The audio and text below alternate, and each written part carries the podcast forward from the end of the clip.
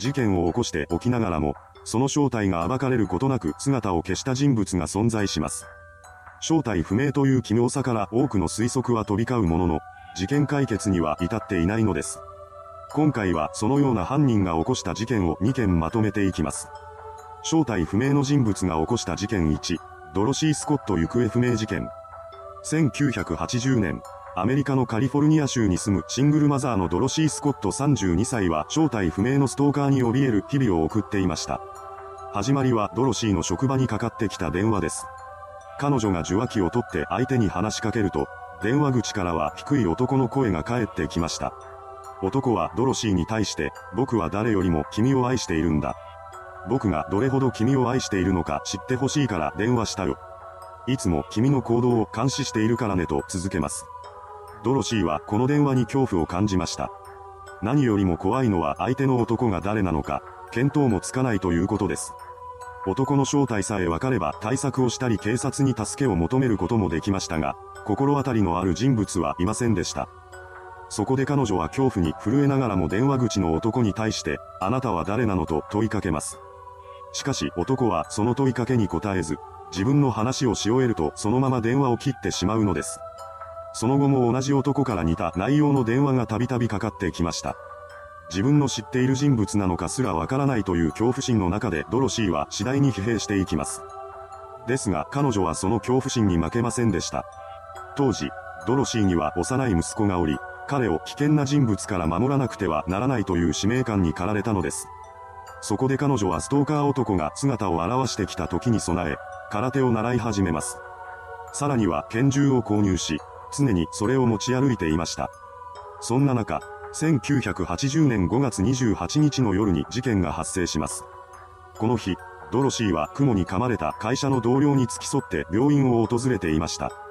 最初は同僚と一緒にいた彼女でしたが、診察が始まると病院を出て駐車場に停めてある車へと向かっています。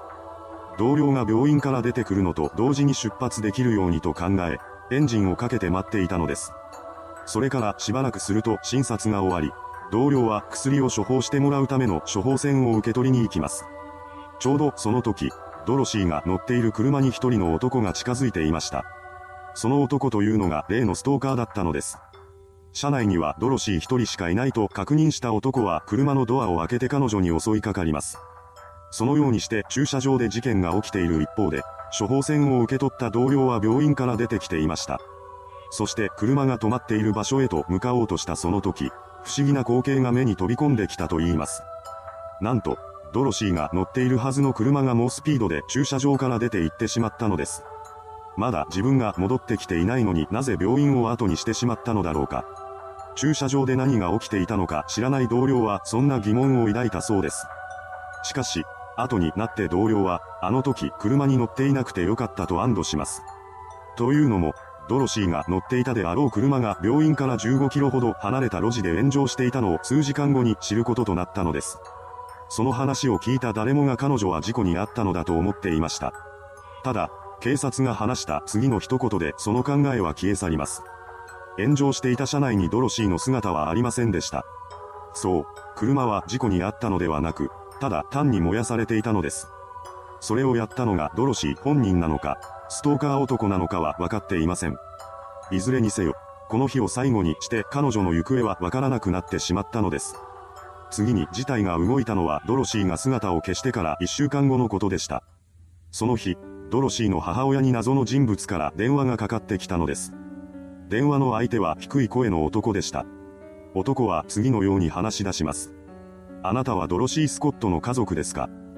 何が何だかわからない母親は聞かれたことに対して、そうですと答えました。それを聞いた相手の男は、彼女は今僕と一緒にいますとだけ言い、そのまま電話を切ってしまったのです。それからというもの、毎週水曜日になると同じ男から電話がかかってくるようになります。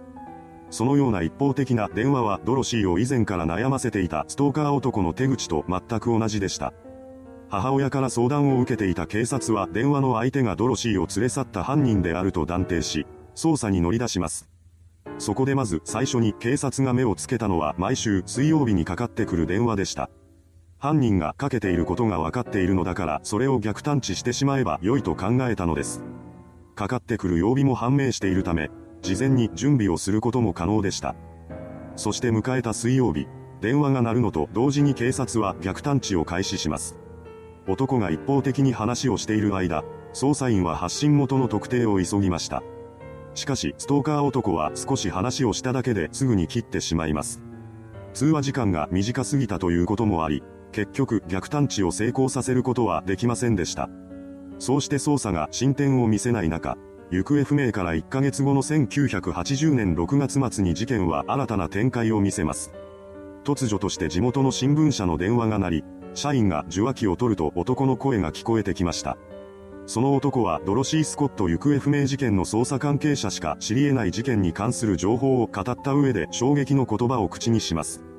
僕がドロシー・スコットを手にかけました。僕にとって彼女は最愛の女性でした。それだけ言うと男は電話を切ってしまいます。電話を受けた社員はすぐさま警察にその事実を伝えました。電話をかけてきた男が事件に関する詳細な情報を語っていたことから捜査員は彼が事件の犯人であると断定します。しかし男の声を聞いたのは新聞社の社員一人であったため、その声がドロシーの母親に電話をかけていた男と同一人物なのかはわからずじまいでした。結局そこから新たな手がかりをつかむことはできずに事件発生から4年が経過してしまいます。その頃には当局の中でも本事件はこのまま迷宮入りするだろうという空気が流れていたそうです。そんなある日、警察に一つの通報が入ります。その内容は雑木林で白骨化した人間を見つけたというものでした。指令を受けた捜査員がすぐさま現場に急行し、調査が開始されます。そしてその結果、発見された白骨遺体はドロシー・スコットのものであると判明したのです。これによって本事件が単なる行方不明事件ではなかったということが判明したものの、犯人特定につながる情報は依然として得ることができません。マスコミはこの奇妙な事件を大々的に報道しました。そしてそれから1週間後の1984年夏、ドロシーの母親の電話が音を鳴らします。彼女が電話を取ると、そこからは4年前に聞いた低い男の声が聞こえてきました。男はこう問いかけてきます。ドロシーは見つかりましたか？この電話を最後にして本事件に新たな動きは見られていません。果たして電話の男は何者だったのでしょうか正体不明の人物が起こした事件に、レッドヘッドマーダーズ。1984年9月16日、アーカンソー州エストメンフィスの高速道路40号線沿いで冷たくなっている女性が発見されました。発見時、女性はセーターしか身につけておらず、身元特定は困難を極めます。そして何の手がかりも得られないまま9ヶ月の歳月が流れてしまいました。そんな中、1985年6月に採取されていた指紋がデータベースに記録されていたものの一つと合致します。それによると、女性はウェストバージニア州に住む当時28歳のリサ・ニコルズという人物だそうなのです。そうして身元が判明した被害者ですが、それまでの9ヶ月間、当局の間では一つの説が囁かれていました。それはニコルズがレッドヘッドマーダーズの被害者なのではないだろうかという考えです。実はこの事件が発覚する6年前の1978年から類似する未解決事件が複数回にわたって発生していました。そしてその事件における被害者らに共通する特徴として、髪が赤みのある色だったことから、一連の事件はレッドヘッドマーダーズと呼ばれていたのです。また、その他の共通点として被害者が発見される場所が幹線道路沿いだということも挙げられていました。そして本件においても、それら二つの特徴が当てはまっていたのです。そのことから、またもやレッドヘッドマーダーズの被害者が増えたと騒がれ出します。そしてニコルズの事件発覚から3ヶ月半後の1985年1月1日、テネシー州キャンベル郡ジェリコの高速道路75号線付近で拘束されたまま亡くなっている白人女性が発見されました。後にこの被害者はインディアナ州に住むティーナ・ファーマーであると判明します。そしてそんな彼女の髪はセミロングほどの長さの赤い髪でした。そのことから、本件もレッドヘッドマーダーズのうちの一つとして数えられることとなります。なぜ赤い髪の女性ばかりが狙われるのか。犯人は単独犯なのか、複数犯なのか、そもそもこれらは同一犯によるものなのか。多くの謎が捜査員を悩ませます。そんな中でも犯行が止まることはありません。1985年3月31日から4月3日までの4日間で新たに3人の被害者が発見されたのです。そのうちの一人はケンタッキー州ノックス郡グレイの25号線沿いに捨てられていた白い冷蔵庫の中に入れられており、冷蔵庫の扉には、スーパーウーマンという文字が記されていました。ですが、それが何を意味するのか、はたまた何の意味もないのかまでは分かっていません。その後も類似した事件は続き、最終的に本事件の被害者は6人から11人ほどいただろうと考えられています。事件は未だに未解決ですが、過去には容疑者も浮上しました。それは1985年のこと、当時37歳だったジェリー・レオン・ジョーンズが赤い髪の女性を襲っていたのです。そしてこの事件の被害者も幹線道路の近くに置き去りにされています。最終的にはレッドヘッドマーダーズの犯人の候補から外されたものの、2016年に行われた DNA 鑑定でジョーンズの DNA がレッドヘッドマーダーズの一つであるティーナ・ファーマー事件の犯人のものと一致することが確認されました。しかし、この前年に彼は亡くなっており、その他の事件に関与したのかを追及することは叶わなかったのです。結局はレッドヘッドマーダーズが同一犯によって連続して起こされた事件なのかもわかっていません。それではご視聴ありがとうございました。